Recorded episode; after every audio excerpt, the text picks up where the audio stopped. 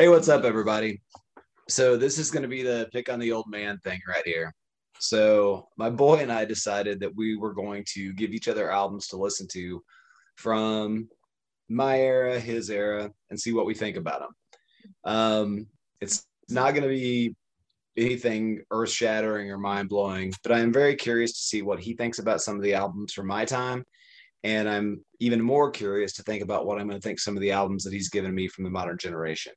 Uh, used to be big into music, kind of fell off, like I think a lot of people my age do. And so this is pretty exciting for me to listen to some new stuff. And I'm hoping that he gets some uh, some interesting responses to some music that's been around for God 50, 60 years that uh, I think a lot of the younger generation would really appreciate if they got to listen to it. So hopefully it's entertaining. Might not be, but we're going to have a good time doing it. So we're going to call this 12 for a penny. If you understand that reference, you're as old as I am. Well, actually, I, think I think that you just that actually segues perfectly because the thing you just said about the listening to the older stuff is because I can imagine someone listening to we'll get we'll get to the way first. Uh, this is the first time we're doing this, obviously, and I gave my dad JPEG Mafia's debut studio record, Veteran, and he gave me Big Star's debut studio. Yeah, number one record. Uh, number one record, and listening to it, I can imagine you giving this to someone that you know is familiar enough with like Journey and the Beatles and shit from that time, and they can listen to this and be like, "This just sounds like that." But this is like fresh off the heels of Let It Be, and the Beatles just got out, and it so it sounds like that power pop stuff, like the Byrds and shit, but it it's before that, and so that's that's like whenever you're whenever I was listening to it, you got to like take the time into account because it changes the entire context of number one record. Because you can listen to it and be like whatever this just sounds power power pop like rock ballady stuff but it it predates it predates that stuff and that's like how you can tell what records were influential and so it's easy easy to see the influence on number one yeah. record yeah and it's interesting to me um because they're the most influential band on my favorite band. And I was more familiar with my favorite band than I was with this band. So I kind of backtracked to this.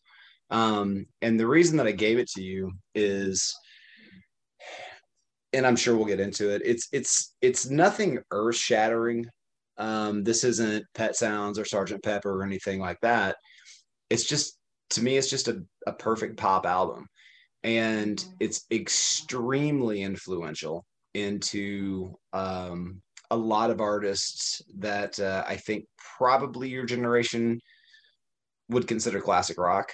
Um, oh yeah, oh yeah, for sure. You know, from that time, um, and it just kind of paved the way, and it got there. Like you said, this was a sound that um, was not completely uncommon um, at that point in time, but it was just exceedingly well done, and it was kind of the going back to the Norm Macdonald thing, they were kind of your your favorite band's favorite band mm-hmm. that were not critically acclaimed. Um, that's not true. They were critically acclaimed. Um, we're not commercially successful, put mm-hmm. it that way. Um, that had a massive influence, and I would say kind of started another genre um, of popular music. Man, I say um a lot, but uh, uh, so yeah, let's get into it. I want, I'm curious what you think about the album. Okay, yeah. So because that that was kind of in like I, I did a little summarizing thoughts and that that was the biggest thing is I know with a lot of these you have to take the context of the record in, into into account when you're listening to it. Um because the first the first couple listens it's power rock, power pop.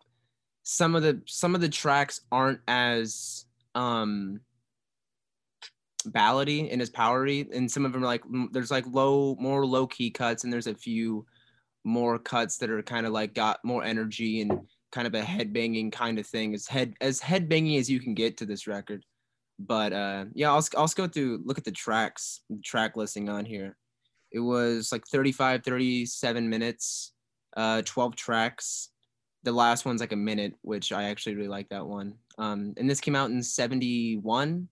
71, yeah. 71. So actually a thing that was a little strange was the the track the the track listing, like the orders in which they were was a little off-putting, but it really replays into itself really well. Like that last track where it's just that little short little on the album it's an outro, but that sounds like the intro. So never mm-hmm. if you have it spinning or you have it on a CD or just on Spotify, it'll loop back around and it just loops kind of seamlessly because the last one's sleepy and slow and just takes you right in the feel. And feel, I like feel a lot. As far as the songwriting and the structure goes, it was a little like they repeat the chorus a few too many times, but that isn't like that song. It doesn't feel like that was the main focus. It was like because there's that sax break that's killer.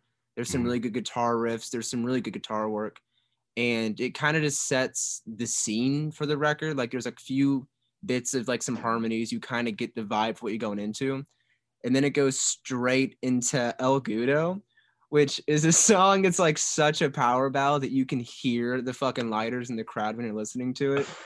And that that chorus is really nice and uh beefy. And then El Goodo is really good. That definitely uh what are my notes on this? So the songwriting was good, the harmonies are great, which you can tell that they kind of took some inspiration from the from the Beachy Boys and the Beatles on that, but fucking, it's not like vocal harmonies or something that they had on lock. It's just a thing that happens in music. Can I jump um, in there Um, for a second? Yeah. So I don't know if you noticed, that's actually a spiritual quote. That ain't no one's gonna stop me now. That's actually a spiritual quote. That's actually from him. Um, and I don't know if you picked up on it. Um, pretty anti-war song. Mm-hmm. Um, and I think it's That, that's one with the song where it's like they're gonna stand you up and put Yes. you in. Okay, yeah, yeah, yeah. yes and i think it's beautifully done because it's not it's it's not in your face it's not pounding that message into you um for not for like a you know a fortunate son or for what it's worth and two of the greatest songs ever written in my opinion um but i just think it's it's beautifully done and there the song's been covered a ton of times um i would actually be kind of shocked if a lot of people your age haven't heard it um, for any of you that have listened to the single soundtrack or watched the movie, great movie by the way. Cameron Crowe is a genius. Um, the Lemonheads, who were a thing at one point in time, uh, they do a, a, a beautiful cover on that soundtrack. Uh, but a uh, a beautiful a beautiful song, and it shows what you know. I, I I took a lot of crap for being a fan of power pop, unabashedly a fan of power pop, but it shows what can be done in less than three minutes with uh, intelligent lyrics and incredible production. And that song's that song is deliciously produced. Yeah, yeah. It and it, it's it's good that it's at the front end of it because it every like the whole record is really there's no like because it's that's kind of the thing to talk about the mats for a second is the mats have that like spirit of like raw punky kind of stuff but they're so well produced. A lot of their songs are so well produced and this is exactly like that. They aren't as raw and they're definitely not going for that kind of vibe but it's really really well produced. And everything's layered really nicely. Yeah, and on the first track, um, you know that you on feel, you know the horns are in there, the sax in there. That's not an ex- That's not an accident. I mean, they're a Memphis band, um, so they did have that Memphis sound to them as well as Mhm. kind of having that that post California sound. But, um, but yeah, go ahead. uh damn it there's something i was gonna oh you talked about because i didn't even pick up on it being an anti-war song at all because it's so because the songwriting isn't so specific it can just be applied to anything which isn't like a weakness at all that's the strength of a song like that. It's like masters of war. It's not about a specific war. It's not about vietnam. It's not about a certain conflict. It just lasts for time because it's so general but in a in a good way. It's not pandering. Um and then El Goodo leads into my favorite song on the record, and I'm gonna presume it's your favorite song on the record. Um, it's not my favorite song on the record, um, but it's the one that you guys know. Oh shit! Sorry, no, sorry. I thought 13 was the third song. No, in the streets, the next song. Yeah. 13 is my favorite, not in the street. I had this out of order. Um, no, in the streets, obviously fucking awesome. It's so good. And whenever I first heard it, I was like, no fucking way, no way. This is not seriously. This is their song. Uh, for people listening, in the street was a song recorded by Big Star that then got co-opted by Cheap Trick Uh, the lead singer, yeah, Robin Zander. Yeah. and is the intro to that 70s show. It's Yes, that song, which you guys all know. And so when I heard it, I was like, no fucking way. And then I was doing as I was doing some meandering on the internet to make sure that Chilton and Bell got their fucking money on that. And uh, it I think they did. I think they were all cool with it being used and Mhm. re-recorded. But yeah, no, it's it's it's a jam. It's a jam, especially coming off of El Goodo, which is like more of a somber, like power kind of hit. This song is the real, like you know, you hop in. Uh, what cars did you drive? You were you still driving Tauruses back then? Like, Well, actually, that was a little bit before my time. I was just basically a toddler at that point in time. But yeah, it's yeah, it's um it's one of those songs that just crank it up and and it's a great sounding song. And I- think probably anybody that was a fan of that 70s show loved that song, and you had no idea that Big Star wrote it. Um, no, no. and it's just one of those you know great testaments to uh, you never travel very far without a little big star. yeah, in, in in the street, in the street's fantastic. My my exact notes are: I hope to God they got a lot of money. Uh, songs a banger. Uh, it's it's it, it's a classic. It's it's a classic. And in the street leads into thirteen, which which with some correction is my favorite song on the record. Yeah, Uh. I heard the Elliott Smith cover first, and I like the Elliott Smith cover just because he sounds like such a young. He like he sounds like a boy. Elliott Smith's voice is so boyish and childish, and I mean Chilton delivers that too because there's probably four. Uh, there's a handful of cuts in here that are very clear love songs, but this takes such a like young and innocent and naive approach to that subject that you don't get too much. Like there there are some songs that I've heard that kind of take that tone, but this executes it fucking perfectly and everything is just like it's just everything about it is wrapped up in this nice little bow and every word just like makes sense and it's so bare the production and the instrument it's just Mhm. there and it's I can imagine there's d- thousands of fellas that just played that song on their on their acoustic guitar. It's it was Wonderwall before Wonderwall, you know. You wanted to you wanted to impress a girl, you learn Wonderwall, but you learned this song instead. And, Yeah, uh, it's- no, it's it- it's beautiful. yeah for me it's just it's i think innocent's probably the best word about it um it's not it's not creepy the song's called 13 um and it's about basically your your first love um and and it's it's poignant it's heartbreaking um and it is it, it relating to a to an album that we will eventually get to um in an, in another review um it's the basis for skyway by the Mats. Uh, if you, you can't hear one song without hearing the other one, um, but it's that's something that's not easy to do.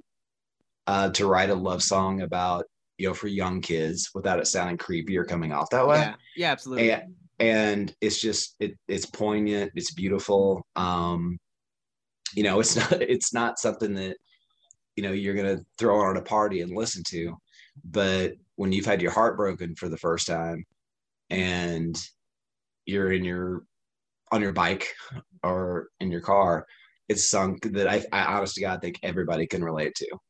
And it's uh, it's the, on, it's- the bike it's a thing's beautiful song. perfect. On the Yeah. bike thing's perfect. You, you can you can see a kid that this is his monologue riding on a bike, and uh, yeah. and also real quick, um, Rolling Stone had that in their top 500 songs of all time. Ah, Uh, it was like number 406, I think. Um, damn. so just to show that they were, you know, they were influential, but you know, and and for anyone as we go through these things, you know, if you listen to this album, this isn't. I mean, this is not an album that I would say that's like full of bangers at all. um, it's it's a mood thing, and it's just one of those things. Just sit back, listen to it, and enjoy. and uh, that's going to be a lot of the albums that I give Seth to listen to. Um, it's just listen to the lyrics, you know, listen listen to the mood, listen to what they're trying to say. Um, I'm a big singer songwriter guy. Lyrics are the most important thing to me in the world uh, when it comes to music, um, except for chick pop. Chick pop rules, and I will die on that hill. Uh, but this is this is a perfect example of that. It's yeah, because the, the record isn't full of like weird fucking subtext, and you don't have to like. No one's gonna dissect the themes of of this record. It's just the record stands on its own. It's Yeah, it just it's just there. It's just a well made album. Mhm. It's not trying to be anything bigger than that. It's just a really good record. Yeah. Number one record. That Number- number never one came, record. That never came close to number one. I did I did see on the Wikipedia page that they the record label didn't fucking distribute them to record stores, so they No, didn't they- get any sales. No, they couldn't. They couldn't produce it. Um, it got monster critical reviews, and uh, I was kind of going back through some of them, and uh, like everybody gave it a, a monster review when it came out. But yeah, I, and I want to say it was Capitol. I could be wrong on that. Um, they couldn't produce. They couldn't produce it. They they physically could not make the album to get the sales, and so they put it out later um, on CD as a double set um and it you know it sold because people could finally get a copy of both of the albums and uh but yeah no it's just it's just kind of sad and again just kind of rolls right into that replacements thing and you'll hear me talk about the replacements a lot uh but it just rolls right into that that they you know they didn't they didn't sabotage themselves but uh the label sure as hell did I can't. That's fucking. You're telling me Capitol can put out Pet Sounds and they can't fucking put out this? That is some Yeah. bullshit. and I and I I think it's Capitol. I could be wrong on that, but I think it's Capitol. But uh, yeah, they just they couldn't put it out, and the radio was playing at that point in time because radio back then uh, was a lot different. Uh, they could really AOR was awesome. You could hear, you know, anything in the world after each other. But uh, yeah, that was one of the big problems with it, and that was one of the one of the problems that kind of Bell got fed up with. And it's really kind of like one of the main reasons that Chilton got fed up with the industry too. Uh, he he kind of toiled around in it for you know for quite a while, but uh, he was just disenfranchised with it. I think, from what I've. Also, also for the listener, Alex Chilton and what's Bell's Bell. first name? Chris, Chris Bell. Bell. They are they're the uh, songwriting duo on a lot of the tracks. They're credited yes, as a McCartney Lennon kind of thing, and uh, and they were and they were designed to be McCartney Lennon. That was that was the big thing for them. Is is that's how they were they were set up for that success. Um, and you know, I feel like they nailed it. But um, you know, Bell left immediately, and I I don't know why. I'm sure you can find out on the internet. But uh, yeah, it was it was a short term short term project for those two guys, and or uh, not not a project. Um, it was a short term that they worked together, and they produced this. Well, on that, going into the right off the heels of the best track on the record is the one that I can really take or leave is Don't Lie Mhm. to Me. Mhm. I like it. I like, you know, it's I can imagine it like it being at, like as a single cut being trying to be like an anthem at that Mhm. point. It's a very anthemic song, but it doesn't do it for me that much. And that's that that's that that's my note. I said I can take it or leave it. Um good guitar solos though. That guitar solo in the Mhm. middle really does break because if it wasn't there, I would really it wouldn't be a take it or leave it. It'd be I don't like that song. But the guitar solo really does break it up and uh make it something worth remembering. Yeah, it's first rock song on the album for sure. Yeah. Um, another band that um, was extremely influential at the time, T Rex. Um, a lot of people aren't super familiar with them now in this day and age. They're extremely influential. Anyone that's ever been a fan of glam, a fan of glam rock, of just a, of a particular sound, um, they were so so influential, but they just never charted in the states. Huge, huge overseas. And this is a very, very T Rex sound, which again is interesting because it kind of shows how you can wear your influence on a sleeve, and it, it just targets where it goes forward from there. That's the great thing about music is you can say, you know, so and so's a ripoff or so and so's derivative. But if they drive another band into another direction or something like that, it can really, really change the course. And T Rex is amazingly influential in that way. And this is definitely an homage to T Rex. I would, being polite, calling it homage, but it's definitely a T Rex sound. Well, well, funny enough, uh, any uh, viewers out there that have listened or watched uh, Baby Driver, they have T Rex mm-hmm. credited on the soundtrack with a mm-hmm. song mm-hmm. in that movie. So mm-hmm. check them out. Electric Warrior is yeah, that? Electric Warrior, classic. Yeah, that record's fucking awesome. Get that record. That, that record's fucking awesome. And you'll recognize and, the cover. Yeah, yeah, yeah, yeah. Yeah, it's it's will. a real unknown pleasures kind of situation here. You know the cover, but not the record. Right. But in what you said about um like the influence on the sleep thing is like certainly true because I mean, is this it? And the Strokes is very like just it's it's just they went to the Beatles school of making music, but because of the Strokes, you have the Arctic Monkeys, you have like the revival of indie rock and just people like you can name 10 bands now that went to the stroke school of music and they just went to the whoever else. They was it's just catchy guitar riffs and mm-hmm. good lyrics. Mm-hmm. so yeah the next song is a real uh it's a real i like i like this song a lot. It's uh it's definitely definitely a sore thumb. It's you can tell it's a drummer song just by listening to it. Drummers have never been the best at writing songs, but it's really cute in that I don't what's that sound? That like the the the sound that is in like you know the lead what is that instrument um it's obviously beatles influenced there's no there's yeah. no question about yeah. that and it's extremely tongue tongue in cheek um but yeah they just kind of threw it out there it it is definitely not like any other thing on the album no. um, and it's kind of like, hey, they sold a million copies of an album by doing open tuning on this stuff, so let's see if it'll work. And uh, it's so yeah, it's, it's, so it's, fun. It's different. Not I my like favorite it. song on the album. No, I can imagine. Uh, God, they should let they, they make a band of just drummers and let them write songs because they're always the fucking most bizarre things. Uh, okay, yeah. The next song is uh, "When My Baby Is Beside Me." Uh, this is this really shows off Chilton's knack for love songs, mm-hmm. but it's not like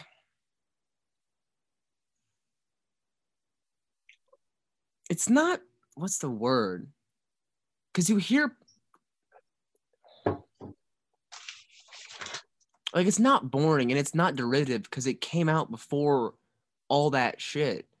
So it's like, I mean, you you could study this song and then look at like a Kiss song or someone else after that, and you could like trace it back and stuff. That's interesting. But, That's interesting because, like, to me, this is a punk song that's done as a pop song. Okay. So, so it's really interesting that you brought Kiss up into that, uh, because it's if you speed this up, you played it at, at one and a half it does have open tuning on it.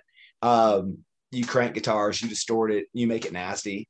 It could be a good punk. It could be a good Ramon song, but they didn't do that. They slowed it down. But to me, that that is a punk rock song done as a pop song, and uh, to me, it does work. But uh, that's an interesting catch on that. That's that's that's interesting. Why I'm glad we're doing this. That's that's that's I would have never had that thought in a million years. That's really really interesting well it's it's a, a couple of the songs on there i because kiss is like the most is like the like power pop band in my mind like they're like anthem and power pop just all like they just make song for stadiums and mm-hmm. this song isn't quite that because it's it's still like more introspective and not as uh i don't know the correct word it's a deeper song yeah, yeah, yeah. It, it's yeah. There, there's more going on under the hood. It's not yeah, but yeah. Uh, I like that song. Uh, the next one's "My Life Is Right," track mm. eight. I have no notes on this song. I have no notes on it. I, I just wrote really solid. that kind of surprises me um, a little bit.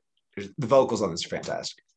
Um, absolutely fantastic. This is to me probably, if you're a fan of Wilco, and I know you are. Um, if you're a fan of Wilco, this was their bedrock. This is where they got that sound. This is where they got their timing. They got the delayed vocal off this um, and other influences, obviously. But I guarantee you, Tweedy listened to Big Star. Oh, Tweedy, Tweedy covered 13. Wilco covered 13. Yeah. And it's fucking sweet. I didn't I know, I didn't even think about that, but it no, I definitely see that. Like, I mean, the name of the song "My Life Is Right" sounds like something that Tweedy would write. That's all he ever read about is how much he hated his life and then how much he, you know, wouldn't want it any other way. Okay, no, I see that. Yeah. Uh, give me another chance. This this is a weird one. This is a weird one, and not in a bad way because the first verse it's so the rhyme is so like I made you feel bad and sad and it's very A B A B, but it starts off that way, but then it takes the different route instead of like the I'm like like Buckcherry's sorry instead of turning like into I'm sorry I'm an asshole thing, he like accepts it and it's just like I like I'm genuinely sorry that I did this. It, it's not like a take me back song. It's like a hey, that's on me. And that's that's a that's a good like that's a intelligent way to write a song. It's yeah. it's very intelligent.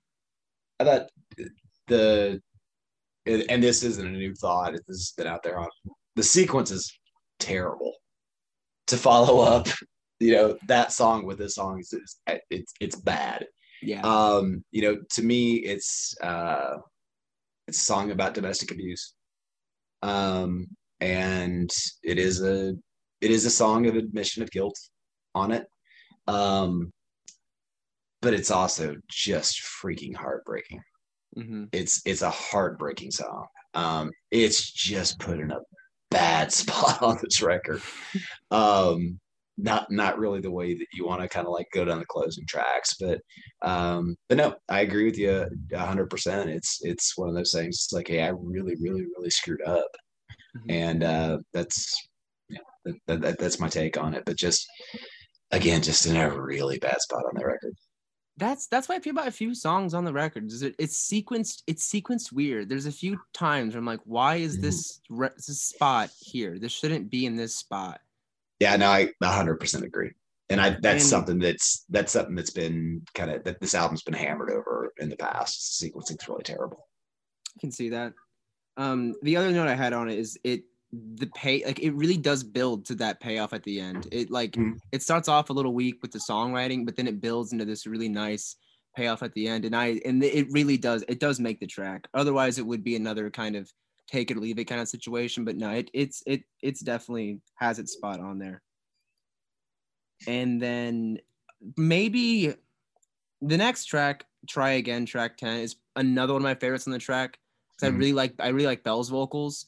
Mm-hmm. And it's a nice there isn't a lot of like faith talk. There isn't a lot of that on the record. There's some, but not a lot. And this really makes the album feel more full. It makes it feel bigger, mm-hmm. and uh, it's fucking it's wonderful. It's a wonderful mm-hmm. track. Bell's songwriting, well, there Ch- Chilton and Bell's songwriting is great.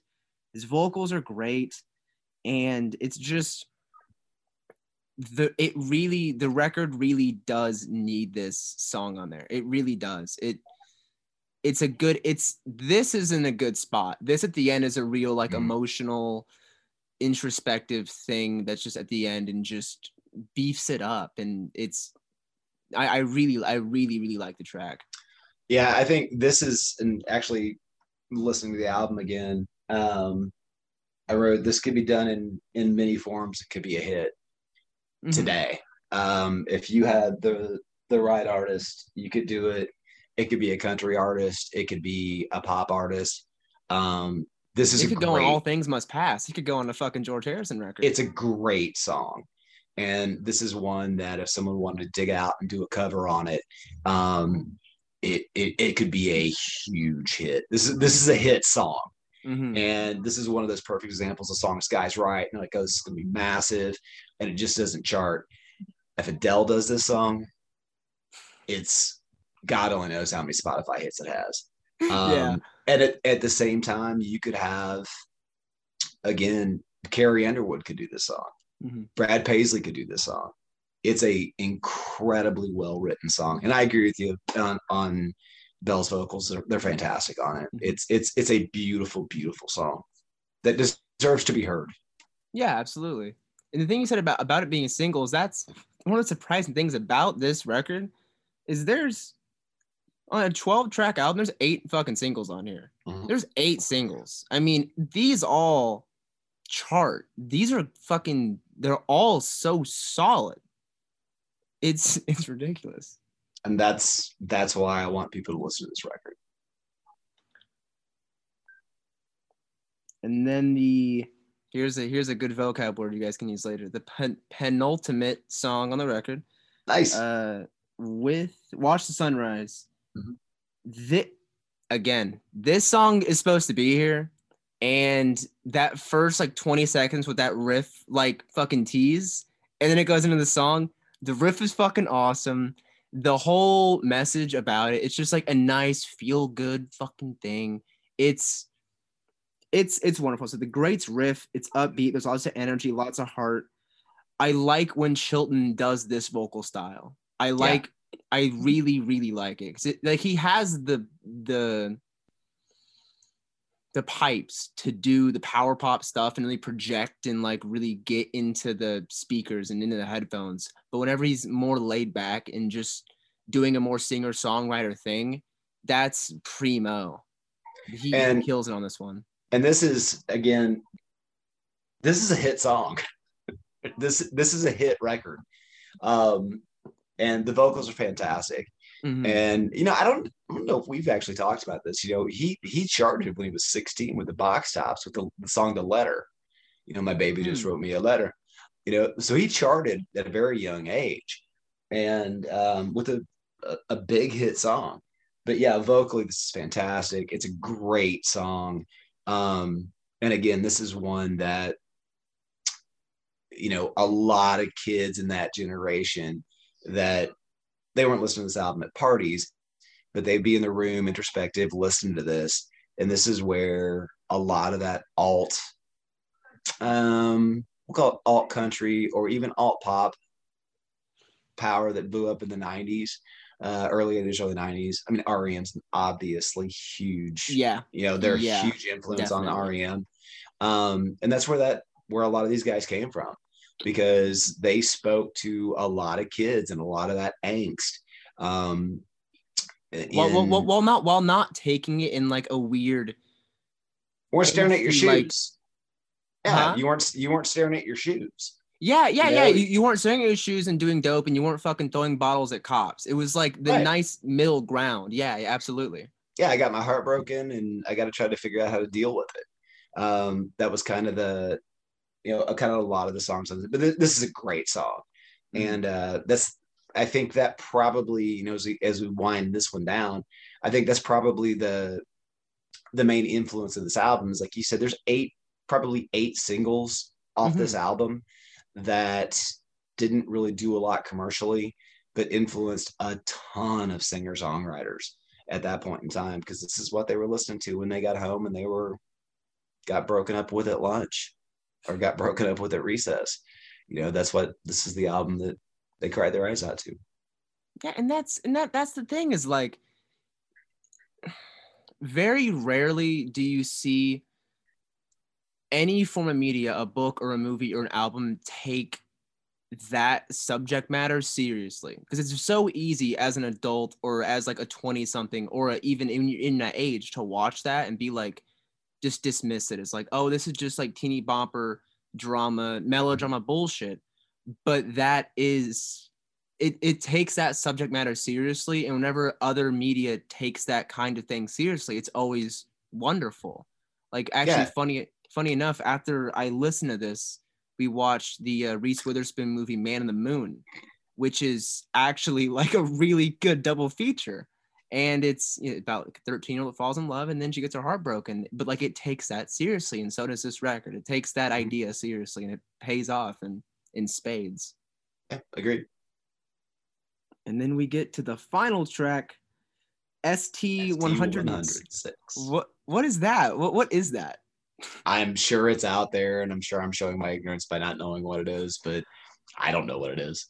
I figured it was some like music tech bullshit, like they recorded it on this thing or the other thing. If we have comments, I'm sure somebody will call us an idiot for not knowing what it is. I've, hey, no, they, they can never call us. We'll fucking ban those people.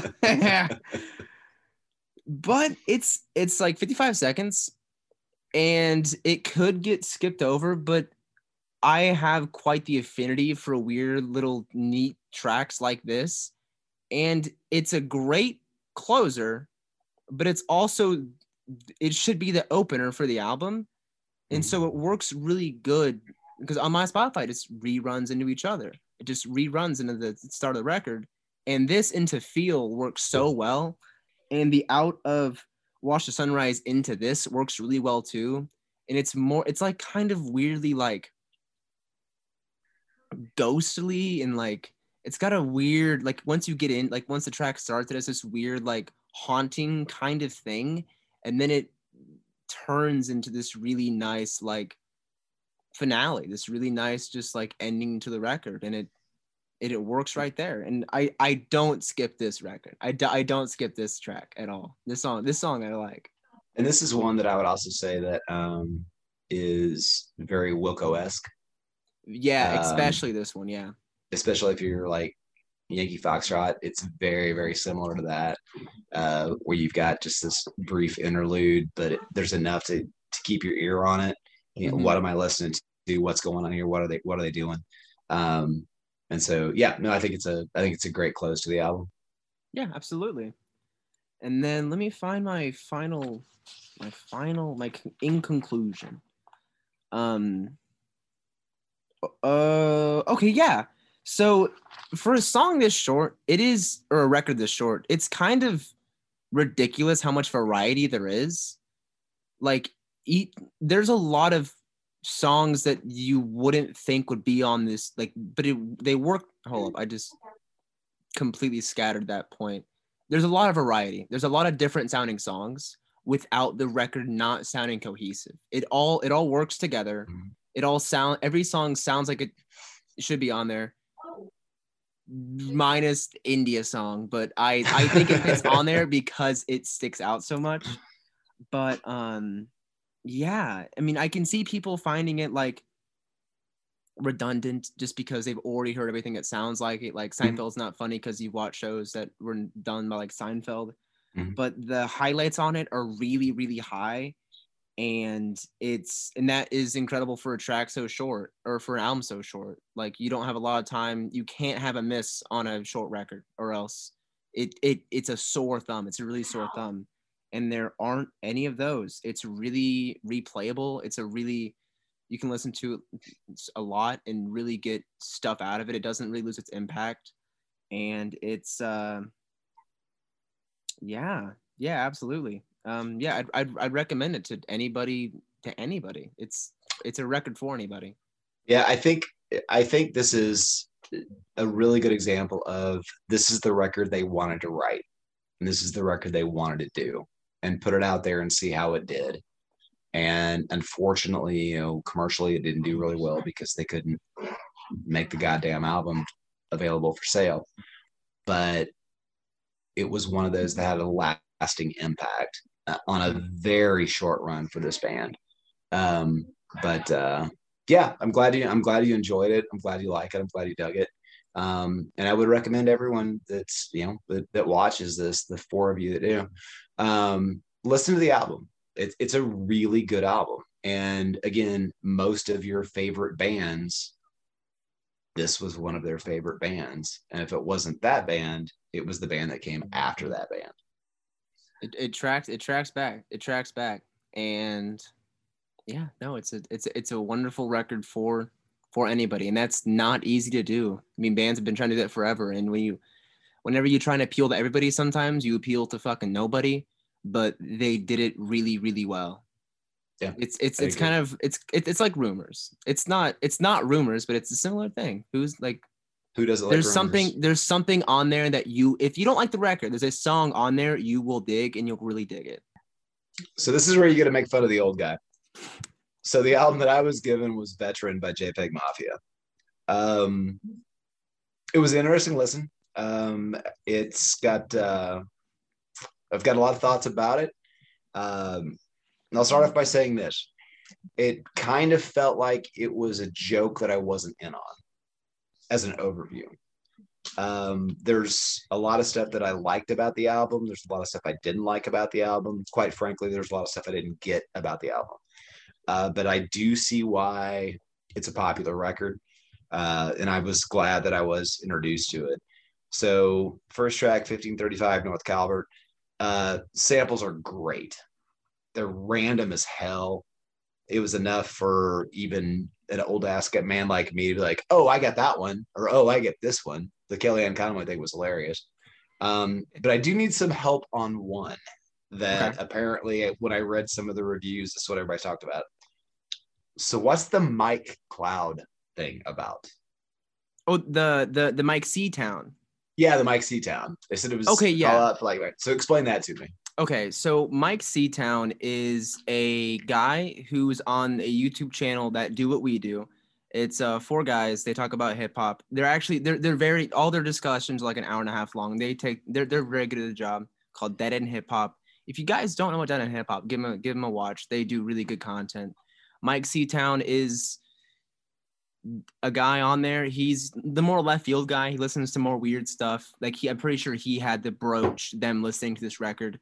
But uh, Mike Seatown's got some long hair, so I need a bitch with long hair like Mike Seatown. And when it mm. first happened, Mike was like, "Is this a, like? Is he come? Is this a jab? Is this a beef?" And, and Peggy was like, "No, no, no. It's just like a shout out. Like shout out Mike Seatown." So that's that's who Mike Seatown is. He's like internet music talk adjacent, like the way Anthony Fantano is. Okay, because as I you know I I listened to it multiple times, and then I kind of you know took notes on it and then read reviews, and that was something that everybody called out. They thought that was like great, so I was like, okay, I don't know what that's all about, but okay, thanks for clarification on that. Um, again, random, entertaining. Uh, I can definitely see why people like sound. Um, and again enough of a enough of a hook that I'm like, okay, I got that one. I didn't get that one. I got that one. So um it's definitely the most accessible song in the record. Yeah, I I would agree with that. Um put a pin in that. Okay. Uh, okay, number two, real. It's ODB. I mean, uh, how could you? How could you not? How could you not? Um, it's, I mean, it's going, ridiculous. I find it ridiculous that he can rap on a thing. You shouldn't be able to rap on that. You can't, right. but he does. It's insanity. Yeah, no, I mean, going down's fantastic. It's it's iconic. Um, the mankind thing was funny. Uh, that was a good call out.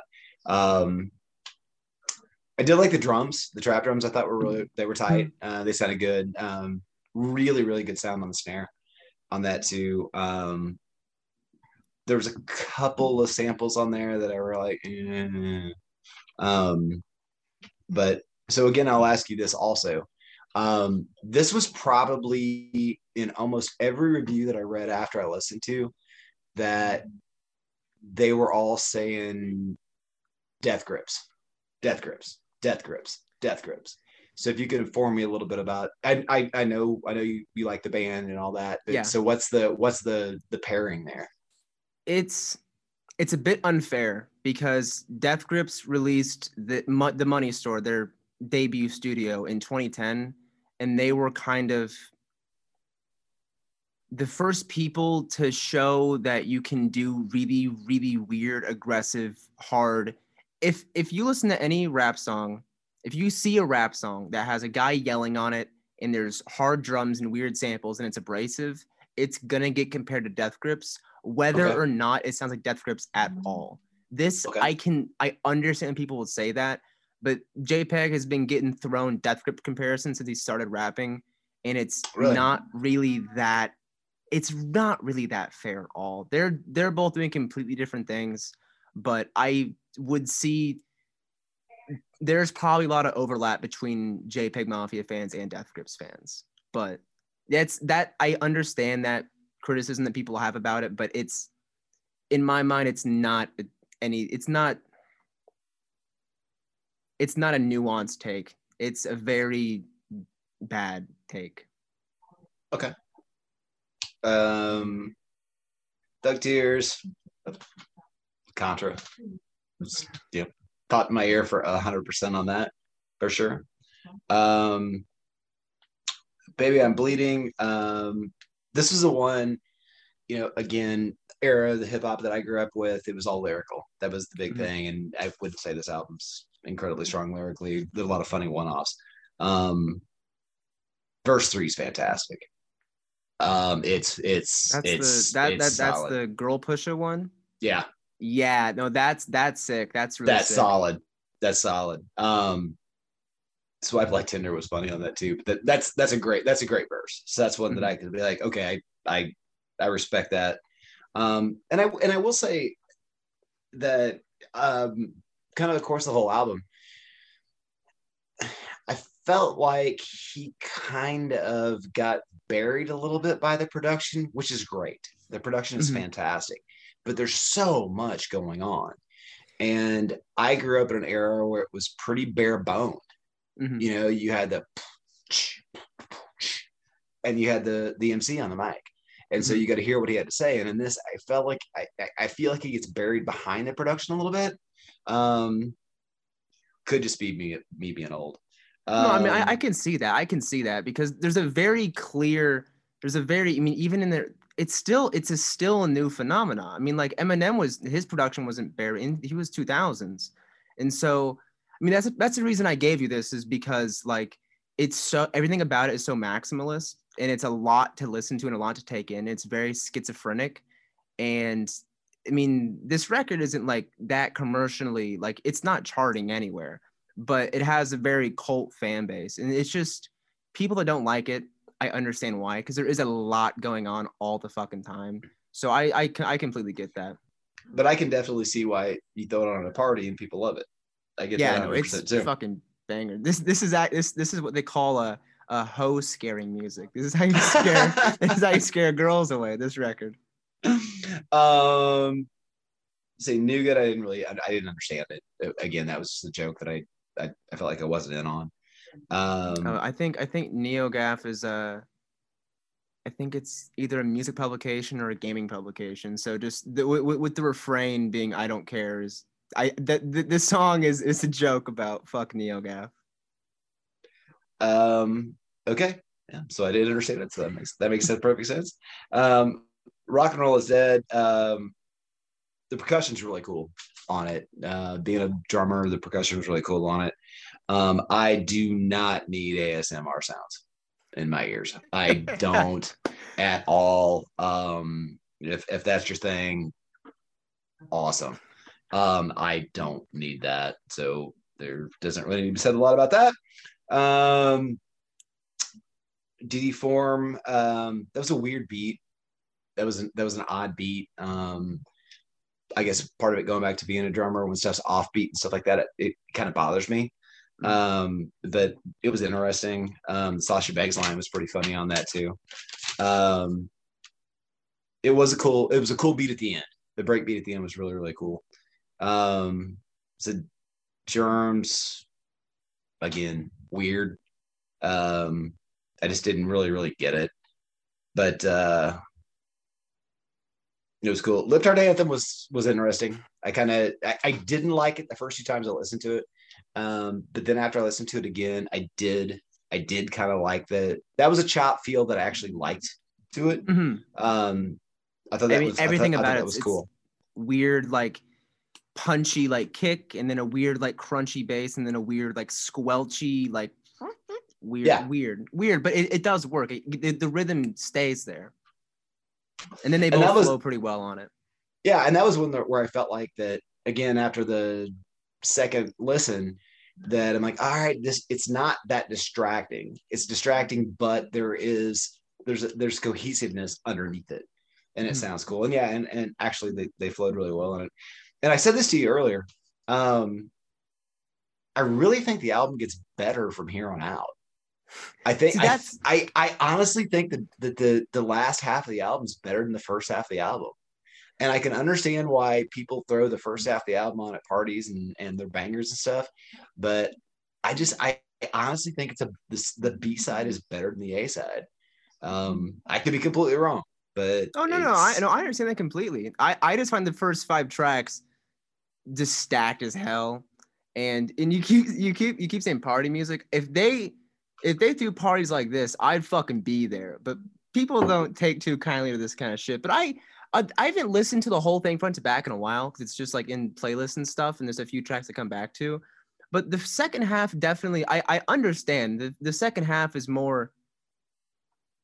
The first five tracks, there's a lot of singles, but as it continues on, it really does feel more like a record. Yeah, it seems more cohesive to me. Mm-hmm. It, it it does. Um, so panic emoji, that was really cool string break out of nowhere on that. Um, that was really, really cool. Um, Whole Foods, kind of there. Um, again, interesting. Um, let's see. And then going to call uh, you still have my custody, man. I should be charging a shipping fee. That's a great line.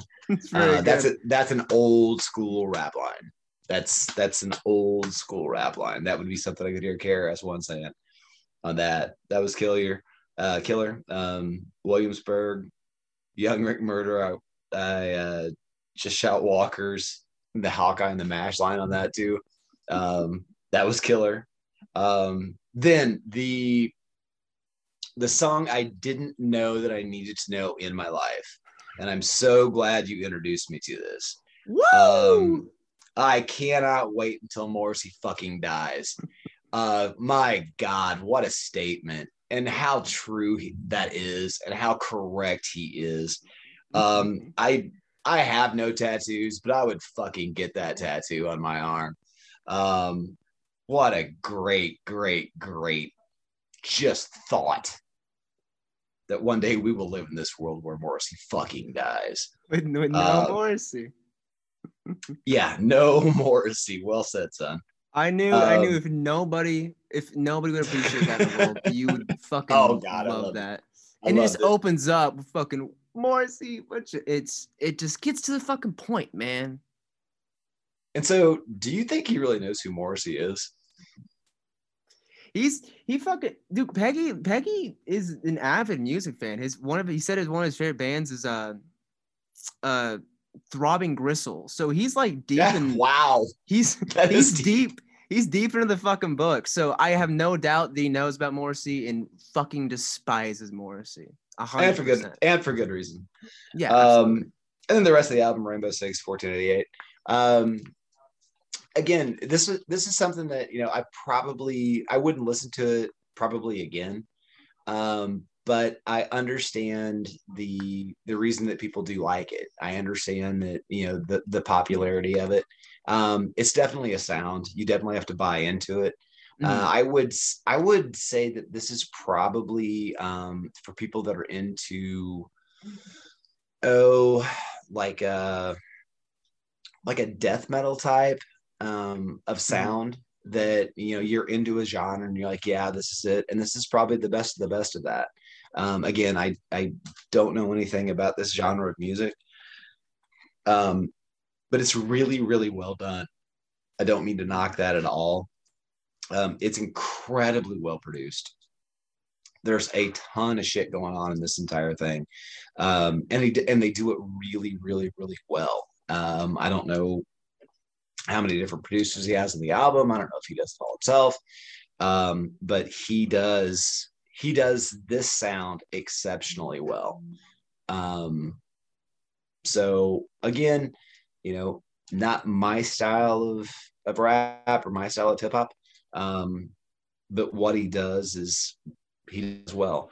Uh, you know, in, in putting it into if any older people are watching this video, um, you either like the Ramones or you don't. You either respect them or you don't. You know, it's it's that easy. You know, three minutes, three chords, no waiting. Um, this is a lot more than that, but the songs are pretty short. Um, there's not. I wouldn't say that he's a great MC at all. Um, but he has moments where he really shines on this album, where he does. Um, you're just gonna have to buy into the whole the whole thing of what it is, and uh, it's well done. I, I, actually I am I'm glad I listened to the album um, five times, mm-hmm. and uh, I did take some stuff from it. I, I will say, I, I, and again, I'll ask this question too, because when I was doing some some research after I listened to it, um, man, I saw ratings that were 50s to high 90s. Yeah, is it was. He, is he a divisive artist amongst the community, or can you educate me on that a little bit? Yeah, he's like, it's. I don't remember what Pitchfork gave this record, but I remember that was because sadly, many people in my age range read Pitchfork and they take it seriously. And I don't remember if they panned it or they didn't, but it was a pretty. I mean, an album like this is gonna be pretty divisive because people will call it hip hop, but the average hip hop fan probably isn't gonna fuck with this. Prob if you're listening mm-hmm. to the Migos or whoever, you're mm-hmm. probably not gonna dig this like at all. So, I mean, Peggy is a pretty divisive artist, partly because of the things he says on the record and probably just because of the sound of it all. Because, I mean, he purposefully is like, fuck bloggers, fuck music publications, fuck all you old white people. And that's and that's what he does. Like he talks, he uh he aligns himself with it's not even that edgy anymore, but that's that is a criticism that gets thrown at. It's, it's, you're being edgy to get attention, but it's like, no, this is just what this is just what he does. So in the music publication realm, this is he, he got it's it's pretty divisive. It's it's either you're either gonna hate it or you're gonna love it, and it's completely understandable why. Yeah, so I think that I watched um I remember if I watched Fantano first. Um, guy. Yeah, no, I mean I I watched him for sure, but I think he started off like he was almost apologetic about it.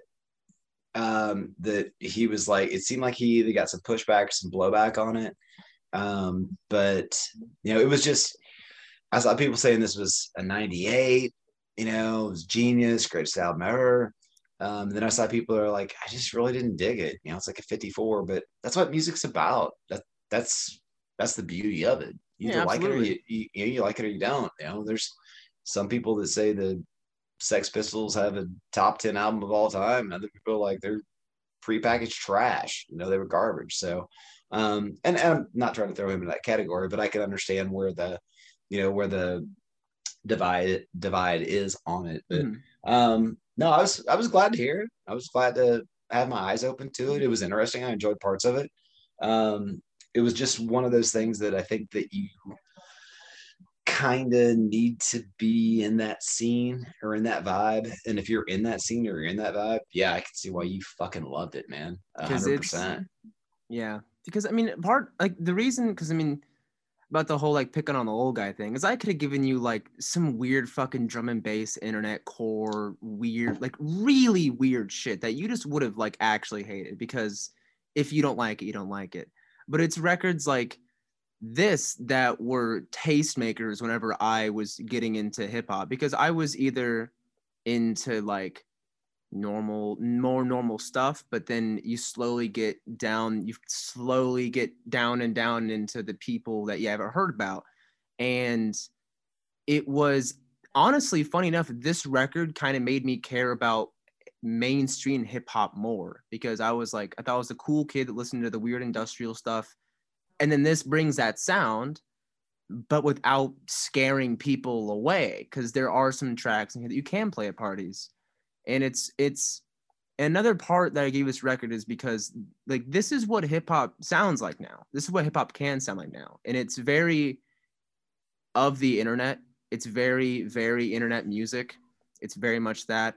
And it's it's just shows that this is what hip hop can do as a genre now. And it's fucking bizarre that it works. And it's bizarre that people like it as much as they do.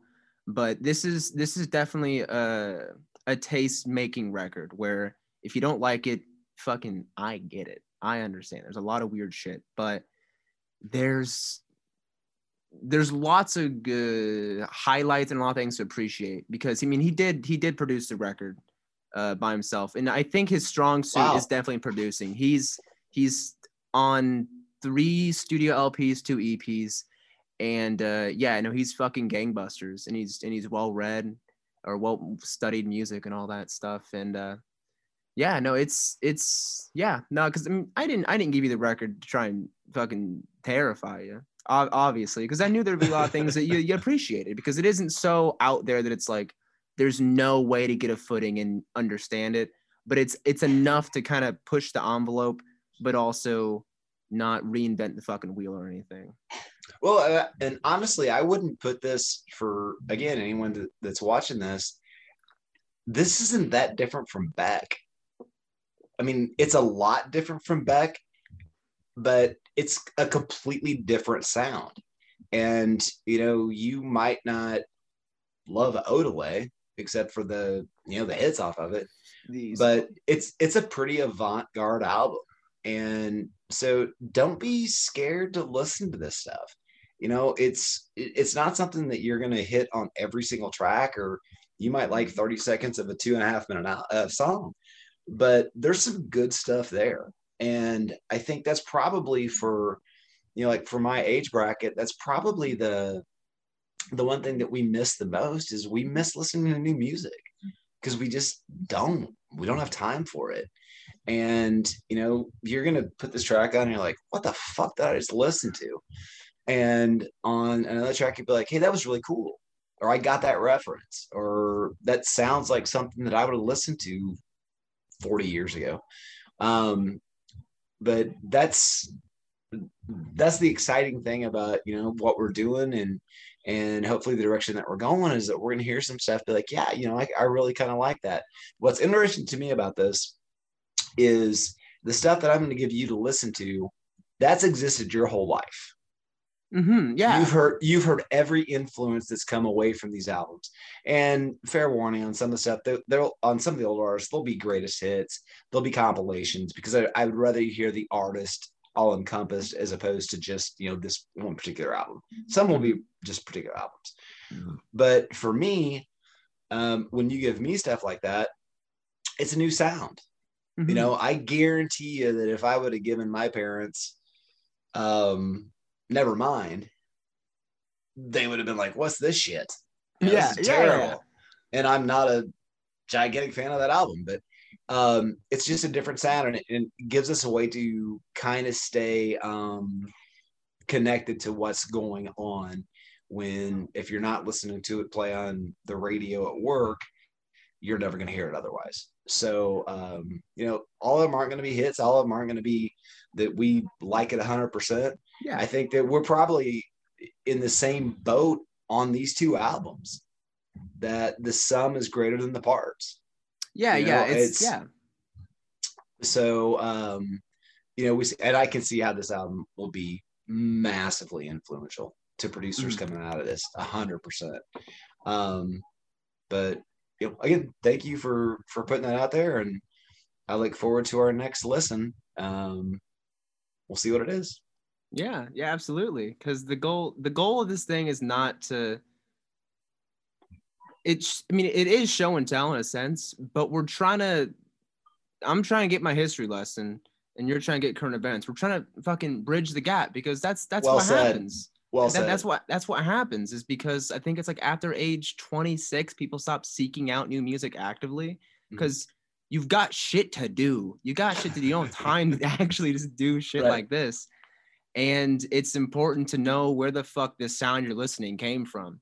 So we're trying to fucking build bridges and not fucking make anything intimidating. Because if there's one thing music shouldn't be, it's intimidating. It should be fucking exciting. That's that's exactly what it is. Like when I first heard this, eh, I was excited, and I know that whenever you heard, well, you heard Big Star after the mask, you're like, it it connected. It connected. Mm-hmm. Like, oh fuck, this is how back it goes.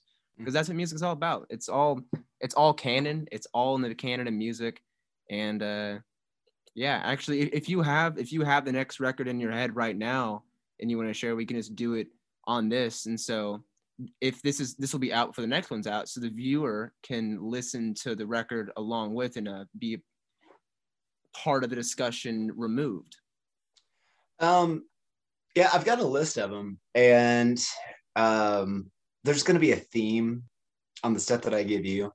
Um, but I'm curious to see if you have the same reaction to these songs that I do. Okay. So I'm going to give you Jim Croce, Photographs and Memories. Okay. Um, and that is that is a compilation. It is kind okay. of like greatest hits album. Um, and I'm curious to see how what you think about what you think about those songs. If okay, Jim Croce's memories. Uh, photographs and memories. Photographs and memories. Okay. Yeah. Okay. Fuck yeah. Okay. 70 singer songwriter. Died way okay. too young. Okay. And what about you? What am I, I getting? Well, I had one, and then I I pivoted. I pulled an audible today, and I thought of something else. But I'll stick with my original one because uh, you've heard about him a thousand times, and I know you've listened to him a little bit. But I think this is if I can give you rec, I'm, I'm at least gonna try and give you records I know you can appreciate, and if I can okay. give you one that you like, that's fucking that's awesome. Fair so, enough. I'm gonna give you my favorite Tame Impala record, Lonerism. Okay. And I know you've I know Tame Impala is not anything new, but mm-hmm. Lonerism I think is the it's my personal favorite one, and it's a nice introduction to Tame Impala. And okay. uh yeah, Lonerism. I think I think you'll fucking dig it really hard. All right. I look forward to it definitely give it multiple listens, see what we do. Um, hope you guys enjoyed this. Thanks for giving us your time. Um, hopefully, this is something that uh, you know you guys can take something from. We're not trying to reinvent the wheel or anything here, but um, if I can hear some new music and you can hear some older music, that uh, just curious to see what our takes are on it. So appreciate you guys watching. Uh, again, I say um a lot. hey, peace out. We're not we're not broadcasters yet. We're getting there. No, and I'll leave you with this. Bring along lampshade. Somewhere there's a party.